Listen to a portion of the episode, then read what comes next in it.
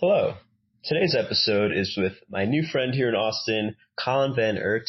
Colin is a fitness and movement trainer and the founder of Grasshopper Fitness and Nutrition Training. Uh, he's got an awesome movement philosophy that we talk about in this podcast. And uh, this this episode was kind of uh, a mandate in that we recorded it like outside, chilling in Barton Springs. It's this uh, cold spring in Austin where people hang out and do things like acro yoga and swim and other hippie things. And uh, yeah, like I said, it was kind of a mandate because we just met and uh, we shared about our backgrounds with each other. I shared a little bit about my sex cult background. He shared about his capoeira background. We talk about movement philosophy and life philosophy and other fun things. And he's got an awesome little retreat coming up in Costa Rica.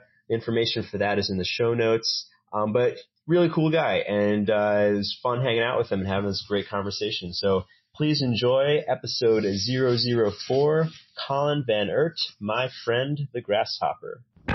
You're listening to the Ruwando podcast, Perpetual Orgasm, Infinite Play. Please subscribe on iTunes and enjoy the show.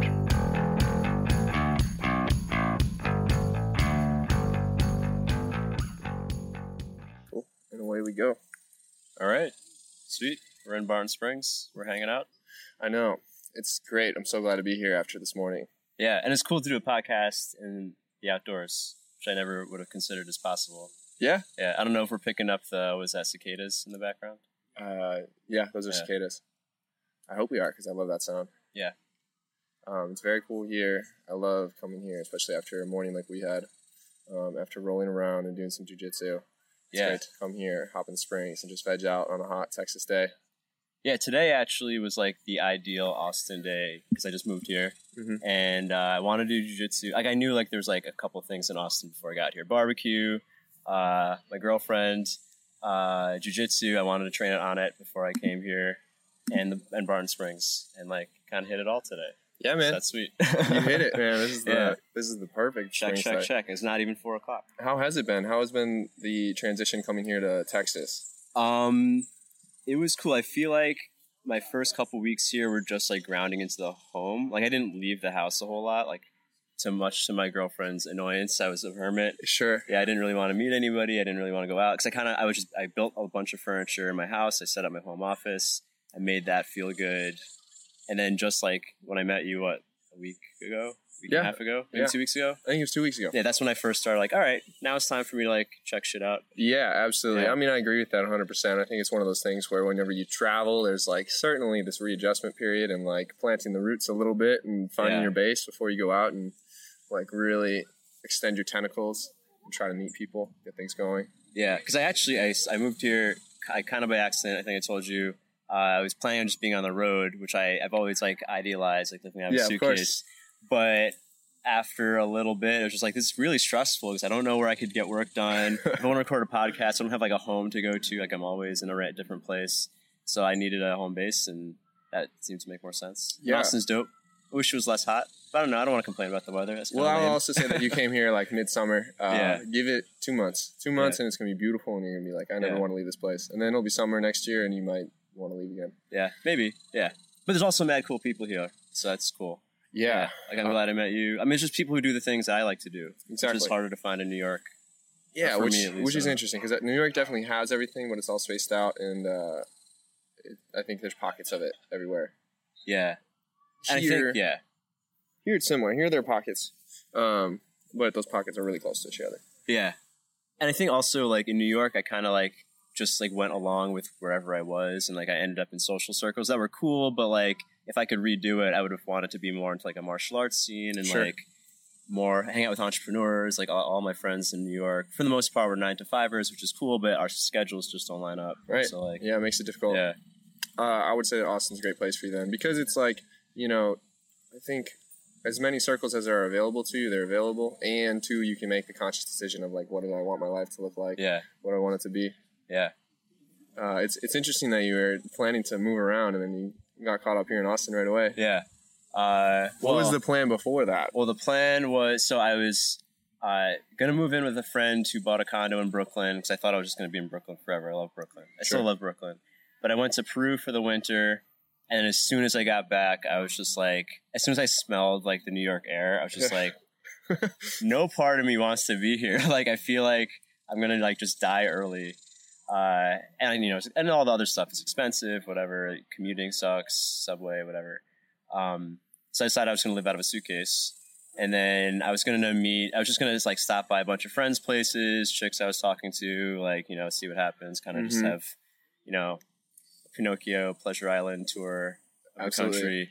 But I hit it off with my first visit host. Uh, Yeah. She's now my girlfriend, so that kind of, yeah, ended the trip quickly. I mean, that was. I mean, yeah, yeah. Austin's a great place to live, man. I'm super stoked to be here, and Yeah. uh, I think if I would have set up a uh, a multi-part tour across the country, coming here first would have been hard yeah, to back it up with anything. We actually do that before when we were kind of moved down here because we wanted to visit Austin and then visit our other second choice, which was Denver, because we have a bunch of people out there. oh, cool. It's funny. My second stop was Denver, Oh, really? and I just I went, and then two days later I came back. Yeah, we went. Uh, we were here for four days, uh, about a year before we actually moved down, just to scope things out and see what the vibe was, and it was amazing. It was great, Yeah, and um, nothing against Denver, but we just went there and like I don't know, we were our, our eyes were already like all over Austin, yeah. and we were just like totally in love with it already, so we knew it was gonna happen. So, and you came here. You said without a job. So, did you were you planning on building like a personal fitness thing beforehand, or Yeah, I mean, Yeah. essentially, I knew I was going to come down here and I was going to keep doing fitness because fitness is like really what I'm passionate about. I like to, I, I think it's much deeper for me than simply getting people to like lose weight. I think there's a lot to just getting people to be in touch with their bodies, and so it's something I wanted to continue p- to pursue. And also create a life where I can continue to pursue that for myself. So that was really important. I didn't necessarily know like how it was going to go down, if I was going to start, um, you know, my own business, if were I was going to work for people Jen. in Milwaukee? Yeah, I had a I had a whole clientele that I was working with. I was working a lot of floor hours training, and I was making a ton of money, um, and I was doing really well. Ultimately, the only reason that I left was just because I like I don't know I'd been there too long. Milwaukee Yeah. is a very small town in terms of just mentality. It's Mhm. a great place to be, and I'm super fortunate for growing up there. But um, I knew it was time to get out. And like my girlfriend and I had already traveled. We'd seen different countries, different places around the world. Yeah, Just knew there was more out there. The idea of staying in the place that I grew up the rest of my life was uh, something I just couldn't settle with. yeah. That's how I felt about Brooklyn. As much Yeah. as I loved it. Mm-hmm. Yeah. Yeah. So we knew we were going to come down here. Didn't know how it was going to happen. Um, just assumed that it would. And uh, I've kind of had that approach with most all things in my life. If I've loved what I've, if I've done something from a place of wanting it and just like feeling some this genuine pull and attraction, and it seems right, I just go for it and assume that I'll figure it out later. And uh, so far, I've landed on my feet. Were there times because like, yeah, like I just, I see a lot of people with that ideal, and then they show up to the new city, and the first couple weeks suck, and they don't pick up a client. Yeah. Uh, did you go through that, and how do you deal with that? Yeah, of course. I mean, there were a bunch of ups and downs. There were a lot of times that I like got really discouraged, but um, I just kind of knew know myself. I've been through a lot, uh, intentionally putting myself into it, and sort of coming to this realization that I thrive under pressure. So, Mhm. with that mentality, um, it's easy for me to look at like difficulty and um, obstacles, and I almost get a little more excited about it sweet. in sense of like okay cool this is my element like things are getting hard this is where I, like my mind kicks on this is where i get the wheels turning Yeah. It was talking about how it's like romantic that phase when you have a cardboard box as a dinner table. yeah yeah stuff. so we had a, we had that we had the cardboard box dinner table for like a long time Yeah, I was just listening to a, a Dorian Yates a podcast where Dorian Yates was on. He was talking about when he first when he first won, uh, like Mister like Mister UK or something, whatever Mhm. the bodybuilding thing is. He was still living like with no bed on the floor in a one room studio and stuff, and like he looks back at that, and everyone looks back at once you're rich, of course, you look Yeah, back at your poor course. days with like romance. I mean, hopefully, you don't stay there.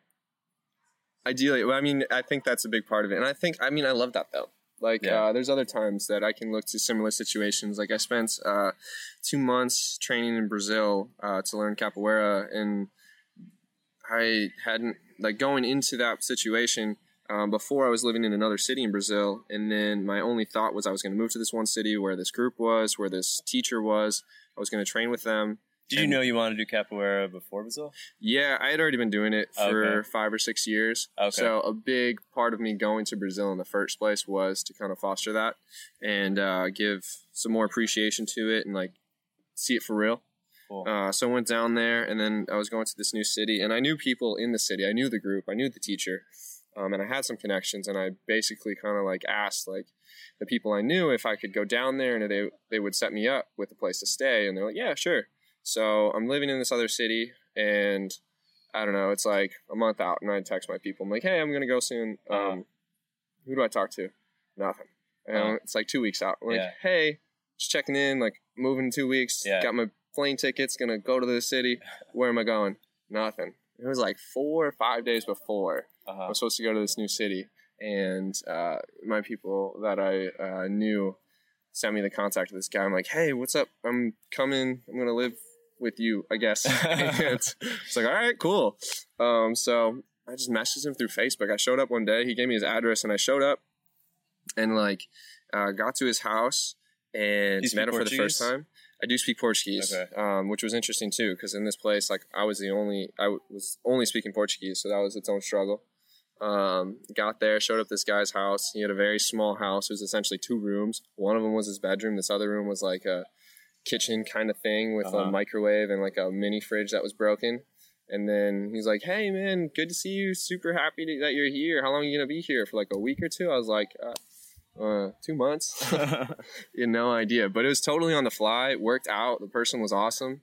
Uh, so you slept in the kitchen? I slept in a cot in his Okay, bedroom, okay. like next to his bed. It was a little awkward, Gotcha. but it was cool. Yeah. And that was another situation where I just like, I'll figure it out. It'll be cool. And I look back on it and like, was it great at the time? Sleeping on a couch, and, like no friends, being going like having difficulty getting around, trying to do things. No, but I look back on it as like one of the best times of my life, where it was super fulfilling and I just grew a lot as a person. Yeah. And that simplicity and alone time is really great. Oh, it was fantastic, especially during the day because I was by myself. All I would do is wake up and train. Yeah. Um, I was studying Portuguese at the time. I was really adamant about increasing my language skills, so spent a couple hours each day studying language. Uh, played my guitar that I bought down there, and uh, the dude had this little dog who was like my little homie. His name was Sharifi. Shout out to Sharifi who ran away. Oh, Wherever no. you are in the world, maybe if you hear this podcast, Yeah, He's probably having a good time. yeah, Yeah, hopefully, I hope so. hopefully. Uh, That's cool. how how has it been for you since you first made um, your departure? What kind of trials and tribulations have you run into? From New York? yeah, Uh, it hasn't been too tough. I mean, like I told you, I moved in with my girlfriend right away, so that was like after the honeymoon period is kind of a shock of like, oh shit, like I moved in with someone who I met hmm like two months ago, or like Yeah. three months ago at this point. Like it was real fast, so that was just like making the dec- like remaking the decision now, not like you know high on love drugs. Like yeah, I do want to actually be here, sure. uh, not just because you know I'm following whims, yeah, you know. yeah, it's like a from a logistical standpoint. Yeah, and like you know, a lot of things like you know her kid and like living in a house and like oh yeah, I'm not gonna just bounce around from city to city. hmm Uh, so that was like, but other than that, like logistically, it wasn't that difficult because I, I knew enough people here, uh, and I knew enough about Austin that I could just like come here and like be here. Yeah. and like you know, I work online now, so it's cool. Yeah. and have you had your um, online coaching business? Your um, what'd you call it? Life coaching? life coaching, yeah, Yeah. Mhm. Um, life coaching, and I have some online courses. Yeah, and that that was all set up before you were able to leave. yeah, yeah. Uh, that I've been doing that for like almost five years now. I kind of took a pause and went through a phase where I was driving Uber and like just being a simple person. Sure. uh, and that that I think I needed because I was kind of going in a weird direction, and then I needed to get ground. And then like yeah, like a year ago, I got back into it, and it's been pretty Cool. good. Yeah, and I want to talk to you about that because that is something that's really relevant to me and Mhm. kind of in a direction I've always thought about going. What was your trajectory in terms of getting to life coaching? Um, so I guess like seven years ago, wait, what is it? No, six years ago, I got laid off from my last real job in the New York. You know, I was freaking out because I had like an expensive apartment Sure. and all that shit, and I was like a year out of college, and then uh, I spent a year on unemployment trying to figure out what to do. I was just like, I made it. I made like the very idealistic decision. I wasn't going to go back to corporate, Mhm. but I didn't know what else to do. Yeah. like I tried blogging, but it's like, how do how the fuck do you make money blogging? Sure. Like I had like a kind of cool site where me and my friend who's a a woman. We were trying to teach pickup advice or break down pickup advice for women, Mhm. which I thought was interesting, but like I didn't know how to make money at it. yeah, sure. It's um, a hard thing to monetize. And then uh, a friend of mine who also got laid off with me from the marketing firm started a social media management company. So I went on to like be a sales guy. Um, we didn't. We made no money for six months. I was still on unemployment. And then at a random party, I met this guy and closed like a huge contract for us. But two days before then, my part or like my boss partner quit. Mhm. So I had this company. I was the only person left in Oh, the yeah. company and I, we got this huge contract and like i didn't know what to do so i got i hired college kids to do the work for me so i had like kind of a four hour work week thing going on for Oh, a while on. which was dope and then um and then i was just like kind of just like hanging out in the city doing nothing Yeah. like just you know um and then i started working for this company one taste that taught about sexuality and then, and then i became a coach for them and that's how i got into coaching Got it. So and then i left two years later so that was the birth of your coaching. yeah. Before then, during the time that I was doing nothing, I was like writing a lot about personal development, Uh huh. and I loved it, but I, I also didn't know what to do with it. Yeah. Is, I mean, was that always something that was your own pursuit? Yeah, like uh, since like 15, I was really like depressed in high school, and then like reading like like self help books helped myself, Yeah. like yeah. as they promise, and I became kind of ex- uh, you know obsessed with it, and then yeah, I just wanted to start. Actually, you ever watch How I Met Your Mother? Yeah. Sometimes. Yeah, so like uh, that the Barney character has a blog where he types about like all like his exploits and stuff. Yeah. So I started doing that in college, and some some friends and kids in school started following that. So I loved. I just that's when I got into writing as an adult. Yeah. It's Yeah. it's really interesting when you put things out there Yeah, and get any response. yeah, You trying to throw it out into the sea and kind of like wonder what's going to happen. I remember when I made my first blog post on my new website, and uh, like, "Am anyone to look at this? yeah. And then uh, somehow it got its way over to a friend of a friend of a friend in London. And it's like, holy shit, this like overnight just like hopped the pond. Oh, sweet. Yeah, it was really cool and very encouraging. Yeah, it's weird when people from around the world find your stuff, but the Yeah. internet, like you know, Yeah, there is no around the world with the Yeah. internet. When I started uh, blogging in college, this was before Facebook likes. There was only comments, and I Uh. think I mean it's kind of weird to just comment on something. So I would post them Yeah. on Facebook and get no comments. So it's like, oh, no one read it, Right. and that kind of gave me the confidence to keep posting it because like I figured no one was going to Whatever. read it. Yeah. But but really, like everyone wrote it, read it, and then like I was posting like things about people in my school, assuming no one read it, oh man, which was like dumb of me in retrospect. did you get in trouble with that? Yeah, some people got mad at me. Yeah. Just like whatever, I was sharing my true opinion, but Yeah. I think that gave me the balls to just tell the truth about people uh, later because I thought no one could see it. It's Yeah. kind of a weird way to get confidence, but Yeah, it's a little backwards way of like yeah, just saying what you want without any repercussion until later you realize that you had repercussion. It just didn't matter. yeah. So, so now, yeah, now I just know that like the better the stuff that pisses people off is actually the better stuff. Like it's the more true stuff. Well, it's provocative for Yeah. sure. And, you know, even just pr- provoking people, it's like valuable Yeah. in a lot of ways.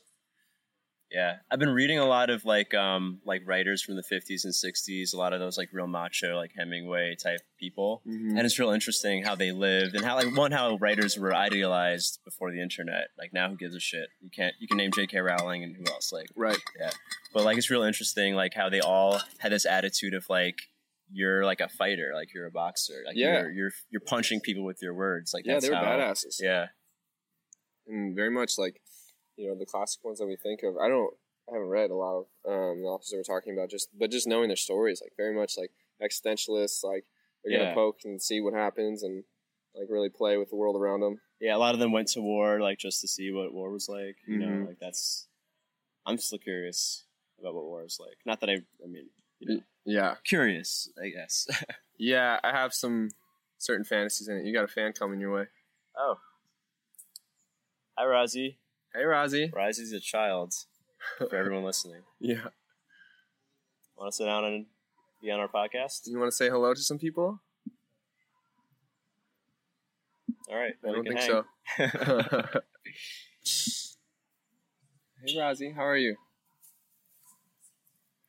We're talking to people in the future.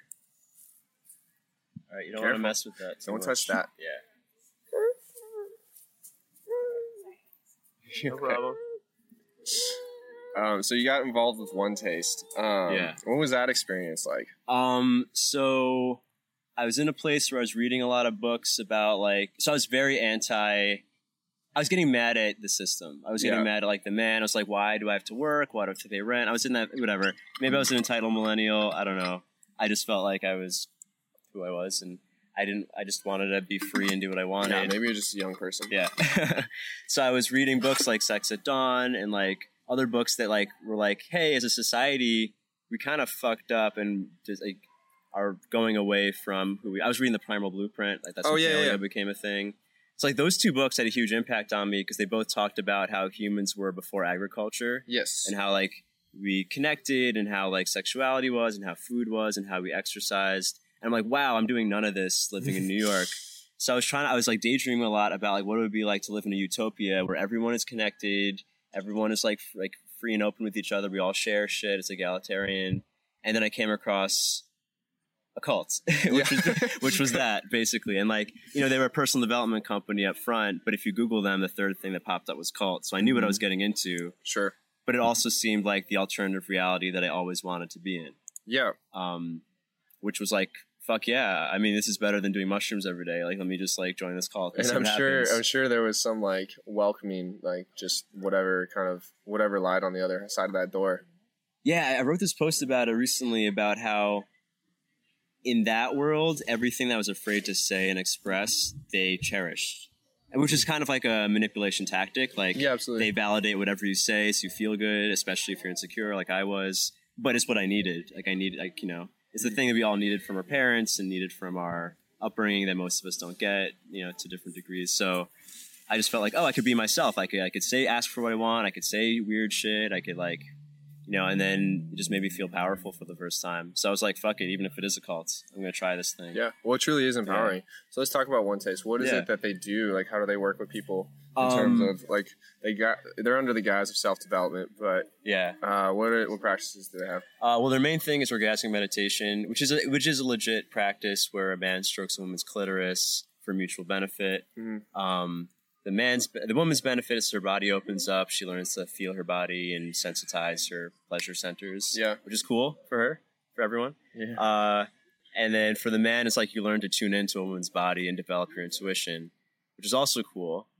I didn't really get it at first. I was into it because Tim Ferriss wrote about it in the Four Hour Body. It's just like 15 minute orgasm, sure, whatever. But I was really sucked in by the community Sure. um, and how um, it was this utopia where everyone like loves you. Yeah. Like even though you know it's uh, you know love in quotes perhaps, but uh, yeah. So that was their thing, and then all their classes are like centered around orgasm.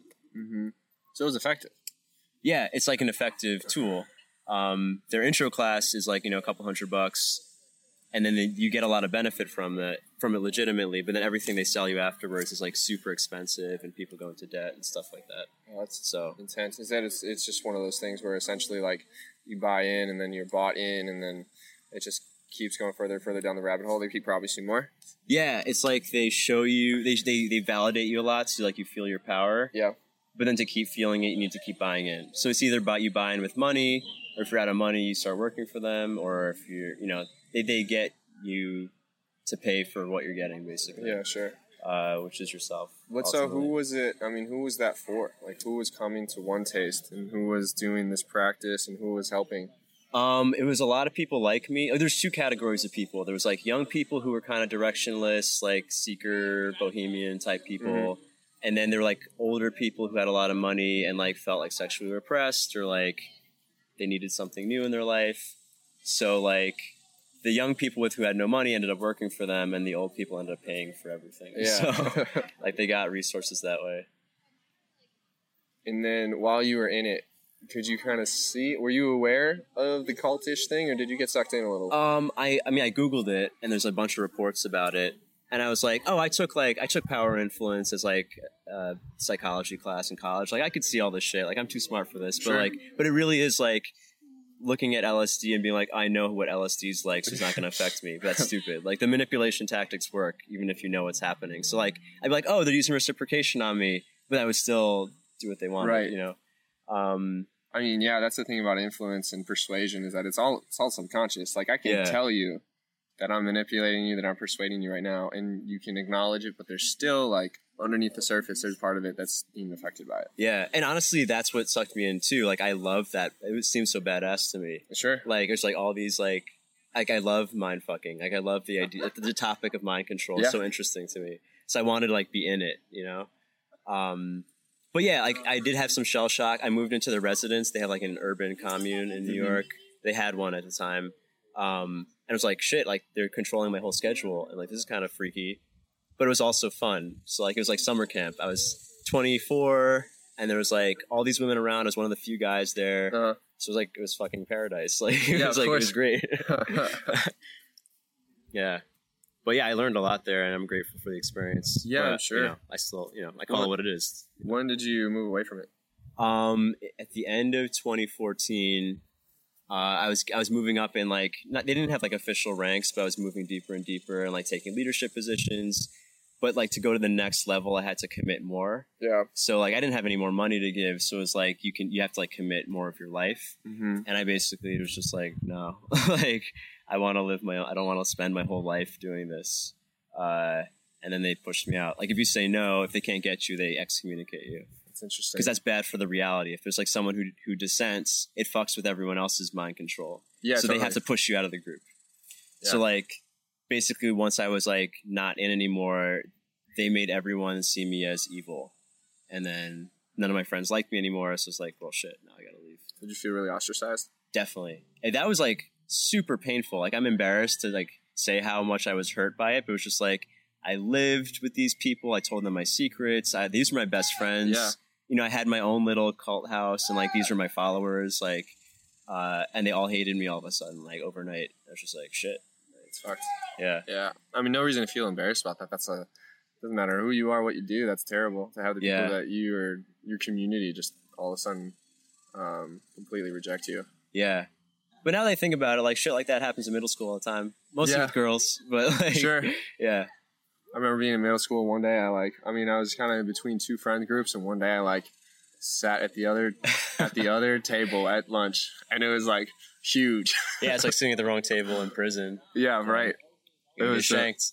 Yeah, I, I switched gangs, yeah. and it was a big drama for a bunch of twelve years old, twelve Yeah, year old kids. but it impa- impacts you. Like people have trauma from middle school over stupid. I mean, I, shit, I mean, I still remember it. It's still Yeah. a poignant thing in my life. I mean, yeah, super. I mean, everything's relative to where you're at, what what your life is doing, and where you are in time and space. yeah, Um, but it's interesting uh, just to see how you went through that because you originally thought about doing it um, with the intention of turning into a writing project. uh, yeah. There's different layers to it. Like one, I genuinely wanted that kind of growth. Like I was Yeah. kind of like just like directionless. I just stopped doing hard drugs, so I didn't really know what to do. I had like this void in my life. Um, but I also was like, I started writing an erotica novel because I was trying to get on the Fifty Shades bandwagon. This Uh-huh. is 2012. Yeah, Um, and I didn't have any material, so I was like, oh, if I if I learn some sex stuff, I'll have a good book to write. yeah, Uh, but then, I, then then my book now is going to be a memoir. It's about my experience, not like sex tips. yeah. But yeah, yeah. So yeah, I, I got a lot out of it. I'm still like reaping the rewards. Interesting. But yeah, definitely. I spent a lot of money. I got a little fucked up. You know, it was like, yeah, yeah, I think people can say that for a lot of things. yeah. though. I guess. Yeah, I guess like any like party phase in your life is the same thing. Yeah, you You party know? phase, man. I mean, people just their lives follows different trends, and like, Yeah. I mean, shit, man. People that go down the jujitsu rabbit hole, they got Yeah, they got five different gis. They went to all the seminars. They're a little fucked up from it. They're a little yeah, obsessive. Their necks don't work the right way anymore. yeah. Even grad school, if you think about it, that's exactly it. You spend a lot of time and a lot of money, and you miss out on some things. Yeah, That's just whatever you choose to do. yeah. Yeah. Uh, what is your coaching business like now? Uh, it's uh, I have a couple clients. I'm like I'm always yeah. I have a couple clients. I I'm trying to meet people through the internet now because I'm mobile. When I started, I was doing everything in person, like Mhm. meeting people in person, coaching in person. But um, yeah, now I do it all online. Uh, and like I don't really have a method without people find me. I think the only thing I've learned is if you put out good stuff on online, people will reach out to you and Yeah, you help them the best they can, and some of them will hire you. Yeah, yeah, that's cool. So you don't really have much much method to your madness. No, the, the book The Prosperous Coach helped my enrollment style. Mhm. I don't even know if it's working for me anymore. I don't really, it wasn't meant for like online enrollment. It's Yeah. like you meet someone, you give them a bunch of free coaching, you really help them, you try to change their life, and then you ask for money. So like then it it takes away like the sales pressure. You don't have to convince them of what you're gonna do. You already serve them. So I love that. But um, with internet with internet stuff, giving people free sessions, I notice I'm giving a lot of free coaching away because I think there's just people on the online who want free shit that's not gonna hire Yeah. you. So Yeah, there's a lot of people online that want free shit, but really, man, I think it's just the fact that there's so many people online. You forget that anytime you give away free stuff, it's always good. Just like give away good things to people, and it all comes back, like Yeah. to, to one degree or next, in like a one form of energy or another. Like that's what I've found, and the more that I put myself out there, the more I'm reminded of like beyond worrying about what I'm getting out of it. I just should put things out there because as I do that, then I get things that I didn't even expect, and they're better than what I wanted. yeah. Yeah, that's why I like podcasting too because it's free. Yeah. it's free and like you know it's not like we're not trying to force information into anyone it's just people will think about what they think about and Mhm. I, I, I think i learn more from listening to podcasts like this than like anything else Yeah. Well, I mean, this Yeah. has been like my preferred form of medium since like I don't know, since I was like 18, 19. Really? Yeah, I fell in the deep. Huh. I fell in deep with How you now? podcasting. 27. yeah i just started listening to podcasts recently like to maybe a year year and a half ago joe rogan show is my favorite Yep. i really like chris ryan's show tangentially speaking Uh huh. uh, there's a couple others i listen to oh I- actually my favorite is hardcore history Oh yeah. but he only puts out an episode every like month Right. but it's like a five hour episode Yeah, So, it like, takes you. good for a Yeah, you're in it for a few days. I just listened to the one on Persia recently. oh yeah My goodness, that was so cool. They're great.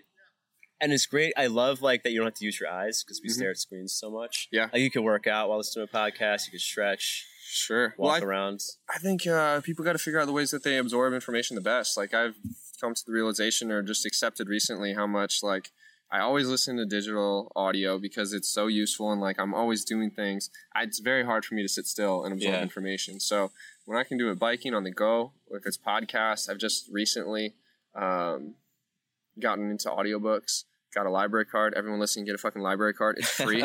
it's free, and you yeah, get and they have all all the books that I mean, they have a lot of the books that are in bookstores. yeah. Yeah. After I got my library card and I realized how much in like how much all the books that I had wanted to listen to or read or whatever for Uh-huh. the longest time are immediately available to me for free. I felt like an idiot. So I'm really big on that library card right now. But uh just been listening to a lot of audio and I mean shit, since I got that thing a month ago, I've already gotten into like three books that I've Sweet. Wanted to listen to, and I listen to them better because if my mind is a little bit distracted, if I have like ten percent of the distraction that I need, I can absorb information really, really well. Hmm. And that's just something I realize about myself. I think that's something that people need to realize about themselves is like maybe you are the type that needs to sit down and read a book, and you just need like quiet space or time. Cool. Yeah. I but- still love reading. yeah, Yeah, I think. I mean, I, th- I love reading hard books because it forces you to be in the moment with a physical object. Mhm. Um, but it is like when you're reading, all you're doing is reading. Like Yeah. sometimes I stretch while I read, but like most, you're basically just with the book. Yeah. Podcast, you could do shit. yep, Yeah. and I appreciate that, especially for the type of lifestyle that uh, people live these days. Yeah. because there's so much information out there and it's just really hard to get all the stuff that you want or you know could potentially consume if you have to chunk out time but um, i mean podcasting has been great it's been like it's turned me on to so many things and like yeah. it brings cooler like i think what's great about podcasting is the fact that i mean we're just having a conversation right now Yeah. you know this is like how ruwan and colin talk and it's like you can get to know us a little bit you can Right. have these people in your life all of a sudden Yeah. so, Yeah, actually, when I'm listening to a conversational podcast, like in the car or something, every if there's a good conversation, every few minutes I'll hit pause, and then in the car I'll say what I would say if I was in the room with them, because like you're listening to a conversation, you have shit to say, yeah and then I'm just like shit. I'm just like, you're like guys guys one second one second let me chime in here yeah. I've had like imaginary conversations with a lot of people I listen to. Like it's like embarrassing how many conversations I've had in my head with like Joe Rogan. Yeah. like, like, if I ever met the guy, I'd kind of be like, like, oh shit, I Yeah. talked to you in my head. That's weird. so many- My old friend, Joe, how are you? I mean, that's how I feel, man, because I've listened to Joe Rogan since that was the first podcast I got into when I was 18 or 19. And uh, I feel fucking fortunate to be able to listen to somebody like that who's lived a lot and uh, has come through and is like a very level headed person as he approaches things. And uh, it's a cool voice to have in your head because, you know, thinking about growing up otherwise, you're just kind of at the mercy of the people around you. And if the Mhm. people around you aren't that cool, you're kind of fucked. Uh, Yeah. because they're gonna influence you in one way or another. Yeah. Um, their thoughts are what you think about. So it's cool to have that. It's cool to have access to that and be able to share and like choose the communities, choose the conversations that you're partaking in. Yeah, that was one thing with social circles in like New York and other places I've been. Like, uh, it sucks when you have people in your life that you love that you know are like messing with your head, or like Yeah. you're not. They're, they're like, you know. So like that was a hard thing for me for a long time to reconcile. Just like there's some people I shouldn't hang out with for my well being. hmm Yeah, but I think that's one realization a lot of people need to have, and uh, it's I don't know, part of growing up, part of growing up, and like yeah, not everyone does it. yeah, That's the thing. Is like some people kind of they don't. I think people really need to be very selective about their input, and like if people are really shitty, uh, don't let them have that much influence on you. yeah. Yeah, because our, our sense of reality is so malleable, as I've learned being brainwashed. Yeah. Like it's really easy. Like if like the people you hang out with believe in something, even if you think they're idiots, it's gonna warp your sense of reality. Yeah. Like even if they're even if you think everything they say is bullshit, it's you can't help it affecting you. That's just what happens. It's just what you're looking at. If you're looking at their bullshit, like regardless of if you're looking at it from a logical lens, you're still looking at this warped thing. Yeah. Like your thoughts are going to be warped Yeah. around it. I uh, I think moving and traveling is super important in that regard too. Just exposure and a lot of different ideas coming at you. Uh, coming down to Austin, meeting so many cool people, like hanging out at the Springs now. I've met Yeah. so many people here that are just like awesome. They got the same mentality. They're they've traveled here, they've moved here consciously, and it's it's very interesting to get exposure to new people. Yeah, it's fun being a transplant because in New York, all I would meet is transplants, but I was a New Yorker. Yeah. So not, now I'm a transplant. Yeah, I you got are. my own Trans- story. Welcome. yeah. Well, being a transplant is cool, man. I like. I think people need to move and change direction and uh, reinvent themselves many times over. Yeah. I think it's super important. So you think you'll have a, a next phase outside of Austin? Yeah, totally, absolutely. I'm already trying to figure out what that is. Huh. It's not for a long time coming. I'm You think very so? happy here. It's fertile soil here, Mhm. right? You can you can grow a good garden and you can build a lot of things, and the people in the community that I've been looking for are all here. So uh, I don't need to go anywhere just yet. Yeah. I do um, have like some serious wanderlust right now, and I just want to go travel. I feel like I haven't experienced a lot of cultures. Austin's like a very, it's it's very eclectic ideas, but it's still like a bunch of white people Yeah. hanging out and doing white people things.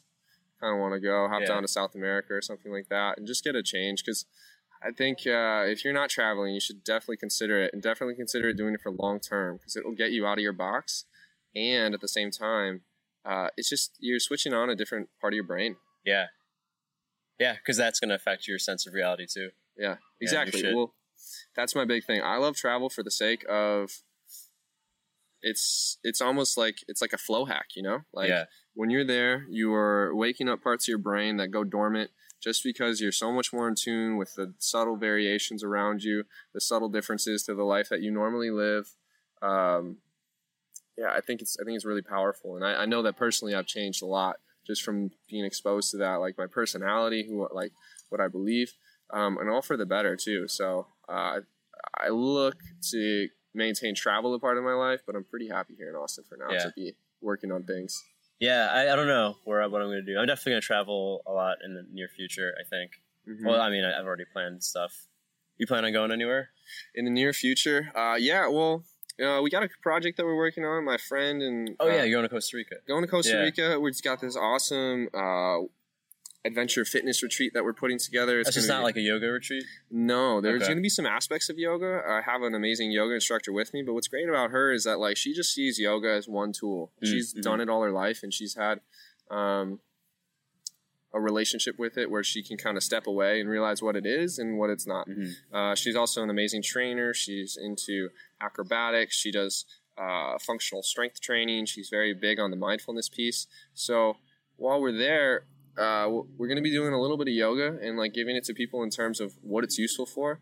But then it's going to be us showing people how to get out in nature, train if like naturally, intuitively, um, just in their environment around them. We're going to teach them the basics of uh, a training term called general physical preparedness. And this is the idea of like expanding all capacities of your fitness and just becoming a more capable human being. Um, and then we're just going to try to expose people to some cool beach culture in Costa Rica. And Cool. we're gonna Have to you take been down there? No. Okay, so s- you're you're gonna be learning it while you're. Yeah, well, we're gonna go down there beforehand Okay. and hang out, check the scene. We've got um, uh, the person who runs the resort that is working with us down there, and he's gonna um, set everything up for us. Uh, so we'll go down there beforehand, scope everything out. Uh, our other instructor has been in Costa Rica. Another instructor's been in Costa Rica. It will be my first time down there. Cool. I'm super stoked. Sweet. Yeah. I uh a long time ago I got in with a bunch of people who invested in some land in Costa Rica, but we never did anything with it. Like, yeah, I mean not a lot. It was like Sure. I put in a couple hundred bucks, I think, but like yeah. so we were planning on building a resort there. Like this is like four years ago now. But Did you go down there? Nope. Never checked it out. no, I mean I, I honestly I was just broke and didn't. Like, Sure. and then I think the project halted, and it's still there. We leveled the ground. That's what we paid for. Uh, and then There's like a if you find a it's just like a patch plot. of ground yeah, in Costa flat- Rica. Yeah, basically. The Ruwan is to thank. yeah.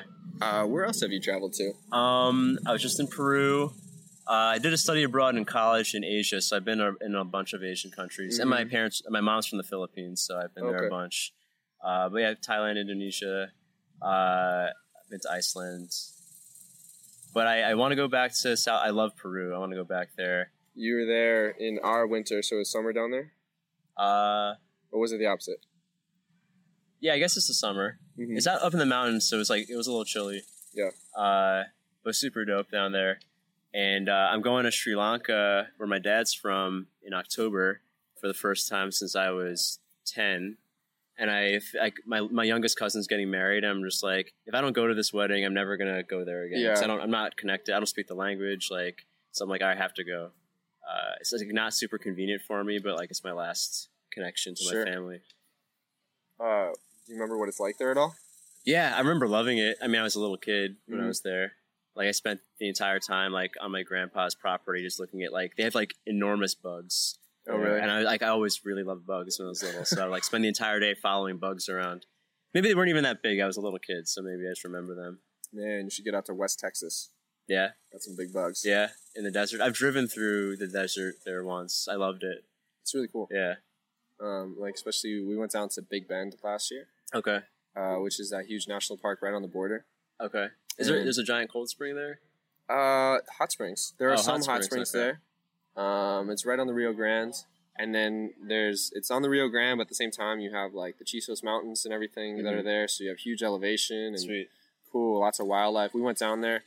My girlfriend almost got killed by a mountain lion. Really? Yeah, like uh, we were doing a hike and we turned the corner and basically she was ahead of us. She turned the corner, started freaking out, like totally froze, and I didn't know what was going on. And then there was a mountain lion, like six feet from her, Whoa. just totally chilling. Didn't give a damn about Oh, us, so it was all right. Kind of just sauntered off and was like, "Oh fuck you guys." Yeah, I was gonna say if like if it wasn't chilling, how did you guys get out of there? yeah, I mean, I started yelling at it and trying to scare it away, and it kind of just like shook its head and was whatever, bitch. How big are they? Uh, this one was a smaller one, so um, I don't know, head to tail, like five feet, or like okay. let's say like his tail. It's a long tail, right? So like let's say like head to butt, it's like yay big, Oh, like okay. f- three and a half, four feet. Okay, I guess I always imagine them being bigger. That's uh, that's like they are. That was an adolescent one. Gotcha. Okay. Yeah, uh, the big ones are big. Yeah. They're like like terrifying. We told the rangers about it, and they were completely shocked because seeing Really? them are super rare. Uh, they only have they only have about 150 sightings a year, which Huh. sounds a lot relative to how many days there are, but it's very little relative to the fact that they have like 400,000 visitors Oh, huh. in a year. So that was just like a punk ass kid mountain lion Yeah, hanging out on the human side. yeah. He snuck away from home for the night, smoked some cigarettes, and was doing his thing. nice. Yeah. Yeah, I want to check it out. There's a lot of cool stuff for me to check out. We've been going on these little day trips, like to Pedernales, Sure. and uh, we went to Lake Travis yesterday. That was cool. Sweet. It's just like a little. It's kind of like a hick beach. Yeah. like all the pickup trucks pull up against the lake, and then you just jump in. Yeah, absolutely. like cool. Yeah, it's cool, man. I I think uh, Austin is cool, man. There's a big hit, bohemian hippie vibe here, and it offsets like your traditional Texas stereo stereotypical um, mindset what you would think of in that. So it's cool. But I, I we had a lot of thoughts about like, oh, maybe we'll go West Coast, maybe we'll go Colorado or um, California. And I love Texas just because it has its own character. Like, yeah, it's very distinctly like southern um southern values granted i don't want to live outside of austin yeah. But I like that everything outside of Austin exists near Austin, like barbecue and like guns and shit. Yeah. it's just like cool. And that's totally in austin and a part of it too like Uh-huh. there is this crazy mixture of all different walks of life here and i appreciate Yeah. that a lot very happy to have that i'm glad that we made the switch down here Yeah, I wonder how that happened. I guess just like a critical mass of hippies yeah came down here, and then everyone else came. Yeah, I mean, I think Yeah. a lot of it was in, in tune or in touch with uh, the university. Oh right, UT yeah. and a bunch of the professors and like the hippie movement back in the seventies. Um, and then maybe it was just like um, the Oasis, where like if you wanted to get your freak on, you moved to Austin. Yeah. I, I don't know, but uh, it's interesting. Yeah, I've thought about like, what if you like intentionally gentrify like a really poor city? Just get like 150 of your really cool friends, y'all move in, you know, and then soon like all the cafes or whatever Yeah. you want will just pop up to serve you, and then boom, you create a paradise. Uh, I mean, it would suck for everyone who already lived there. yeah, Or maybe they'll give them jobs. I don't know. You know, yeah, maybe you're yeah. just gonna like assimilate and yeah, create something new, bring in some money, yeah. create a new economy. I don't know, but the the other thing too is like for me personally, the fitness scene here is um, oh yeah, booming. Uh, I love how healthy people are here. And yeah. Everyone's in good shape. yeah, I guess if you're in bad shape, you just don't go outside because Maybe. you feel bad. maybe, maybe, Yeah. maybe they're ashamed to being indoors. Uh, Yeah. I remember going back home from Milwaukee and just spending some time in the Midwest, and we went out to bars and just seeing like people, and I was like, I mean, not in a super judgmental or condescending way. I'm like, oh man, people are really like out of shape here. Yeah. I haven't seen the light of day in a while. Yeah. The weirdness is something. I mean, Austin has uh, like a lot of my kind of people, but when I first got here, I was a little shocked and like upset that I wasn't unique anymore. Oh yeah, Because like in New York, I'll be the only one. Like me and Harrison, our mutual Yeah. friend, we'll be the only ones like in the park with our gymnastics rings up, and like, Right. doing shit. But here, everyone's doing like there's acro yoga going on everywhere right yeah, now. Like, totally. Yeah, I had that same issue moving down here. Whereas I was in Milwaukee, I was doing capoeira, yeah, and uh, I'm I was like doing gymnastic strength training and handstands and all this flowy stuff. I was running around the city doing parkour, and I was very much like on the outside yeah, doing a bunch of things that a lot of people weren't doing. So you feel like you have this cool identity that you can cling to. Come down here, and everyone has a cool identity. yeah, Granted, I realized after I've been here for a while, like my identity's still intact. I'm still kind of weird yeah. relative to what other people have going on, but uh, it's cool. There's a bunch of weirdos. Yeah, it's nice. Uh, yeah, it's like it's not fun to be a big fish in a little pond forever. yeah. So Now there's a bunch of big fish to hang out. a out lot with. of weird fish here. A lot of weird fish. Lots of colorful scales. Yeah. Um, what do you like to do when you're training, man? Uh, like physically Yeah. training. Uh, I don't really have a regimen. Uh, it's been a while since I've played like a sport that I actually trained for. Mm-hmm. But um, I have my I basically do like the grease the groove type stuff. Like Sure. At my at my house, I have the gymnastics rings up, and I have a sledgehammer. And basically, in between phone calls, when I'm bored, I'm like doing a skin the cat, or I'm playing Yeah. with the hammer or something, you know. And that's basically it. Sure. and then I started doing jujitsu recently, and that's about it. Yeah, I mean, I think that's ideal, man. I, that's perfect. Uh, it's just about like a little bit of movement, and honestly, like as Pavel will say, it's like all about um, strength is a skill. Yeah, You know, like approaching those movements not as a standpoint of having to do so many sets and reps and speed and time, but just like just moving, getting better at it slowly. Yeah. The biggest thing, actually, and this is a kind of fitness question for you. Whatever this Yeah. muscle is, uh, oh, is there a name for this? Uh, mean, I think that's be a name. probably we're looking at your brachialis muscle. Yeah, yeah. This like this muscle that wraps around your elbow, the inside of your elbow. Mm, Uh, everything I do that's skill-ish, like gymnastics rings or like mace type stuff. yeah. Uh, this always fatigues immediately, and then I can't like go as much as I want. Do you get um, a lot of pain there? I do get pain.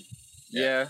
I would say maybe you need to just like slow down a little bit and Yeah. do a little bit more conditioning for your elbow. There's like some straight arm exercise that you can do Okay. without because like what happens is like we get into these bodyweight movements and generally we're probably pretty strong Yeah. at least from the standpoint of our musculature and like Yeah. specifically the muscles themselves but maybe our tendons and ligaments Yeah. and are not that strong like. so you kind of they take a much longer time to condition Yeah. and so once you can do that then you can do all that stuff you don't experience pain i did the same thing where i got like muscle ups pretty fast so i just want to do muscle ups all the time turns out that my joints and my, in my elbow and my wrist and my ligaments and my tendons they weren't ready for it Yeah, I heard like, like it takes 90 days to regrow muscle, but 210 for connective Yeah. tissue. mm-hmm. That's a bummer. it is lame Then what do you do? It's just like You just go slow. You just always work on progressions. Even to this day, like after hurting myself, I realized that uh, the thing that I need to focus on most is I always go back to the progression first. I don't even spend a lot of time doing the complicated movements that much anymore.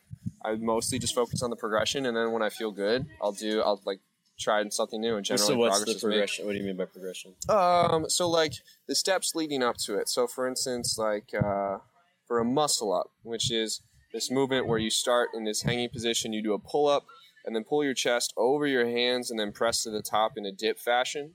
Um, things that you need to things that are a prerequisite are like having strong wrists, so that you can get the hook of your wrist on top of the rings. Because if you're Yeah. if the ring is here in your palm, it's not going to happen. yeah, you if need it's the false grip. Exactly. Yeah. You need the false, false grip pull ups, would be one part of that Gotcha, progression. okay. Another thing that you could do is Russian dips because it teaches you a Russian dip is where you have, let's say, your forearms mm-hmm. on two boxes next to you or two bars, and your body is hanging in between, and then you roll over from being on your forearms to being on your wrist. So you'll make this transition, and then you can do a dip. Gotcha. So that teaches you the transition. Gotcha. So like those are the prerequisite moves to the muscle up, and then once you have those down, then you know eventually you get your muscle up. That's probably what I should do. Cause like I'll I'll skin the cat on the rings, and then my elbows will hurt too much to do it again for a Mhm. week, and then I won't touch it again for a week. Like Yeah. I should probably just do that.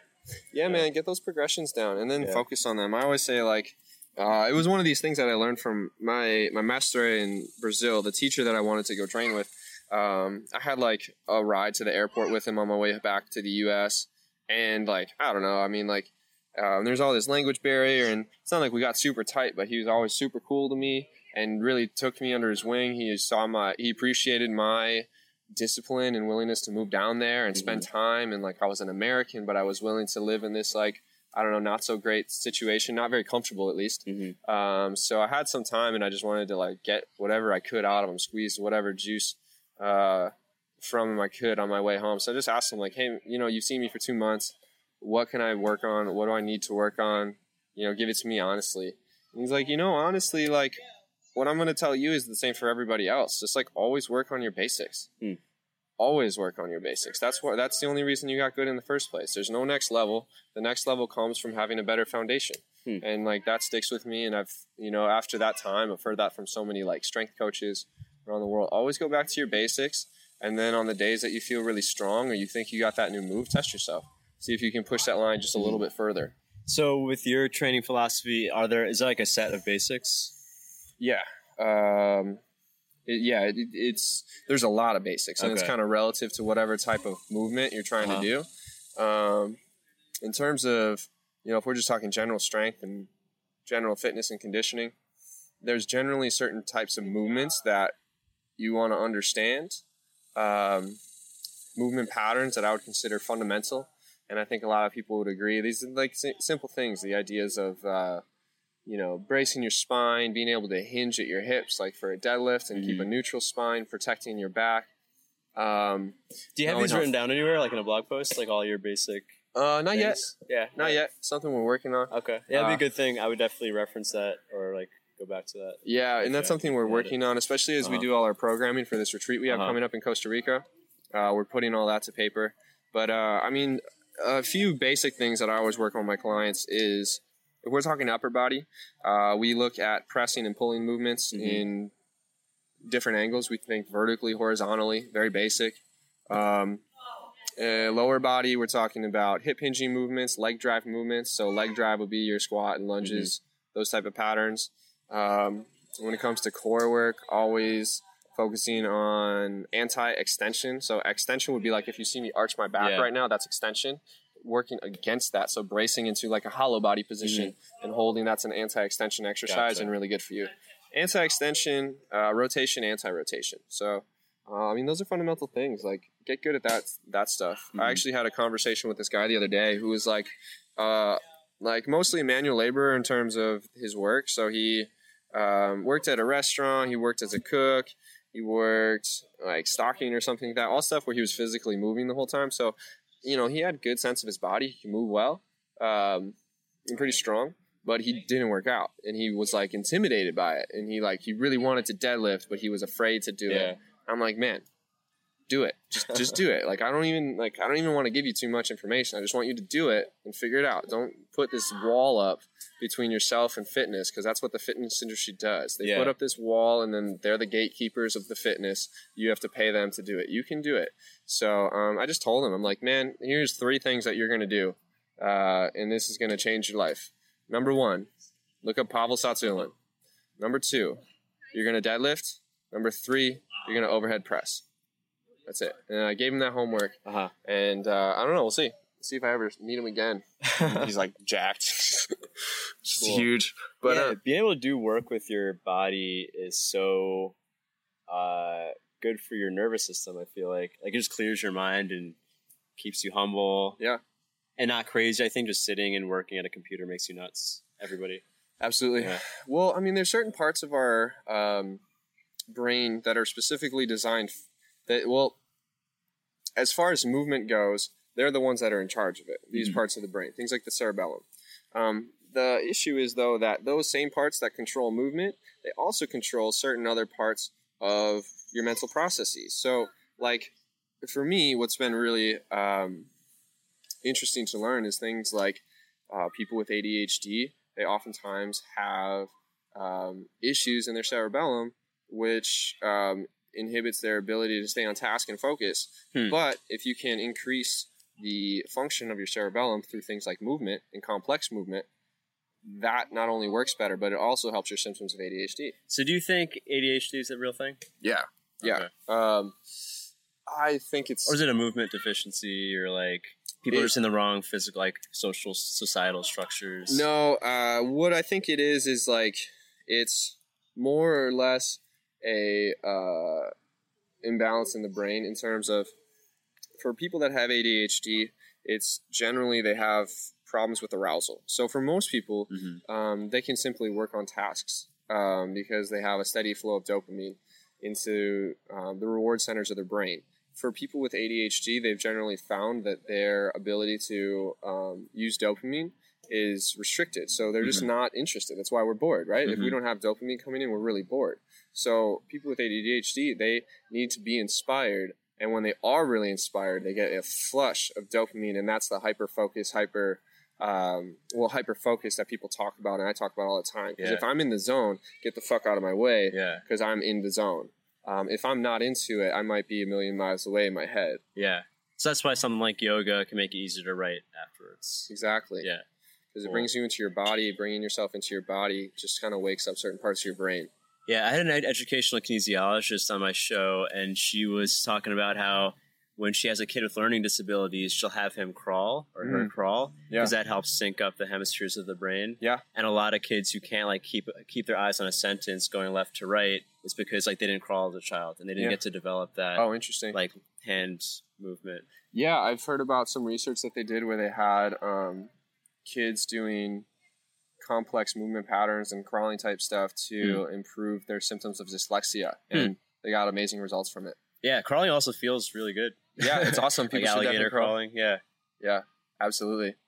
Um, yeah, I think people just need to like really tap into their bodies a little more. They need to understand that there is no disconnection between the mind and brain, and it too like there's just certain things. I'm I'm going through a book right now. It's Mhm. called Spark, and it's all about brain chemistry um, and exercise, Mhm. and it's really amazing because there's so many things that it Who's it talks by? about. Uh, not Dale Archer. I don't know. Okay. I don't remember the author. Okay. I can look it up. I just remember someone told me about the book, and I remember writing it down, but I forgot. um, it's worth checking out. Let me pull pull it up right now. Um, but it's amazing because like certain things that you realize, it's just like everybody needs to be on this. Everyone needs to be on their exercise. Um, John J. Ratey MD is author. Um, and certain things like you know, like for a long time in psychiatric fields, the way that they looked at the brain is that there are neurons, and then you have them, and then they die. Mhm. And uh, we never really thought that they could be um, regenerated. But now we know that they actually can be regenerated. We have this thing called neurogenesis, and um, it's something that's very hard to achieve. And one of the best ways to achieve that and create new brain cells is through exercise. Actually, beyond exercise, it's a very hard thing to do. Hmm. So, um, if you're not exercising and you're not getting some type of physical activity, like you're literally your brain is deteriorating. It's interesting that the stereotype is like that nerds don't move their bodies. Yeah, I know. Yeah. Well, it is that. Um, I think maybe it's a thing where like people are nerds because they're really into their one thing, and um, that's a brainy thing.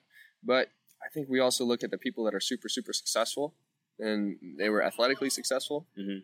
and uh, like they're really really intelligent as well. But we don't attribute it just to intelligence, Yeah. as opposed to like all of their accomplishments. Yeah, when someone's really good looking, people don't want to think of them as being smart too. Yeah, that's too many things. That's giving, that's giving them way too much power. Yeah. yeah. yeah. Um, so I I uh, always end my podcast this way, which is I always try to ask people uh, just for a little advice. Because the people that I have on here generally they've lived a cool enough life that I think it's worth people hearing them talk. Mhm. Um, and I just asked them, you know, if you could give people two to three things that they could do tomorrow to start making improvements and being happier, being healthier, uh, what would you have people do? Hmm. All right. I'm just uh, off the top of my head. I think of like one is an exercise I give my clients a lot, especially when they got like a lot of monkey mind things going on, which is to spend two hours by yourself, not on electronics, following your feelings moment to moment, Mm. which is really hard. Two hours is a long ass time. Sure. When we think about it, th- that's your natural state. So two hours shouldn't be a big deal in your Yeah. friggin' life. And like, when is the last time you spent five minutes just like following your feelings without like input from people or the internet? Uh, so maybe not two hours, but spend some time by yourself. Like when I have writer's block, that's what I do, and then I feel, oh yeah, takes all the pressure out. Uh, a couple other things. Uh, listen to podcasts. Sure. I think I really think you learn more from podcast. I, I think you learn more from stream of consciousness podcasts like this without an agenda Mhm. than you do from like here's this video that teaches you stuff. And I'm saying this as someone who makes part of his income by selling those videos. Yeah. I hope I'm not harming my future business, but it really is the truth. I think you learn a lot. As I'm, I'm trying to do more like free media like this because I think it's actually just as useful. Yeah. Maybe not as directly. We, we can't promise like a result from listening to us talk for an hour. But, Sure. But, uh, But uh, I agree with you there because I think that's the way we listen. I think that's like how our brain processes. that's how we learn our mother language when we're kids. Right, listen exactly. to people talk. Yeah. Uh, that's all I got. Those are great. Follow your feelings. I could say like a bunch of other cliche stuff. Follow your bliss. Yeah. Quit your job. Or what I don't know. Maybe if you love your job, I don't know. I take that back. But do what you feel like doing. Oh yeah, actually. So I was just watching a lot of videos on hundred hundred year olds, Mm-hmm. centenarians, and like a lot of them, they ate whatever they wanted. They're not like vegan or paleo or anything. Like they eat gluten, whatever. Like Mhm. the things that actually seem to lead, lead to happy, healthy lives are being around fun people, uh, enjoying what you're doing, moving your body. They all worked until they were old, Mhm. and uh, doing what you enjoy. Like there's this one dude who's the he actually lives in Austin. I, I want to get him. I want to get in touch with him. I don't know. Hopefully, he's still alive. Yeah. How do you get in touch with a hundred-year-old guy? Yeah, he's he's 111 last I checked. oh man. Uh, and he he fought in World War II. Anyway, he's been drinking uh, scotch and smoking cigars up until now. And uh, throughout the video, he kept saying like, "Yeah, I go to church because it makes me feel good. I smoke cigars because it makes me feel good. I hang out with my lady friends. It makes me feel good." It's like, yeah, I guess if you feel good all the time, you're not going to die. You Sure. know? yeah, and that's, that's- a great guide. Just Yeah. like follow what feels good. Yeah, If it doesn't feel good, don't do it. yeah. It's probably bad for your body and Yeah. stuff. Cool, man. Well, this is super fun. I'm glad we, we got to hang out at the Springs and do this. Yeah. First time doing it outdoors in such a beautiful place. Yeah, for my folks, do you want to mention the details of your your retreat, like when it is? Yeah, how they can find it? absolutely. Uh, so I mentioned it already, but we're going to be in Costa Rica from uh, December 9th through the 16th. We're gonna go down there. I've got some amazing instructor instructors. Uh, it's gonna be an entire week of functional fitness training, a little bit of yoga, but only to the extent that it's like useful and you can use Mhm. it as a tool in your life. Some meditation. Um, we're gonna be taking you through the jungle and teaching you how to climb around on trees and move through the environment. We got a bunch of cool things like zip lining and surfing, but mostly we're just going down to this beautiful place called Uvita and like showing you some of the beauty of uh, Costa Rica, and at the same time creating some space for you to like figure out some tactics to get really really helpful. So it's gonna be happening uh, December 9th through the 16th. You can find us online. Uh, our website is Viviendo Informa retreat.fitness and uh, wherever we post this we'll make sure that that link is, is available Sweet. Yeah, easy enough Awesome. and then Ruwan where can people find you Ruwando.com has all my shit. cool Yeah. and then we'll post links for everything Yeah. All right. Sweet. sweet. yeah this is great thanks man Yeah. Hey, thanks for listening. Don't forget to subscribe on iTunes or Stitcher. And if you want to be a part of the virtual audience for future episodes, make sure to follow me at crowdcast.io slash Ruwando. See you next time.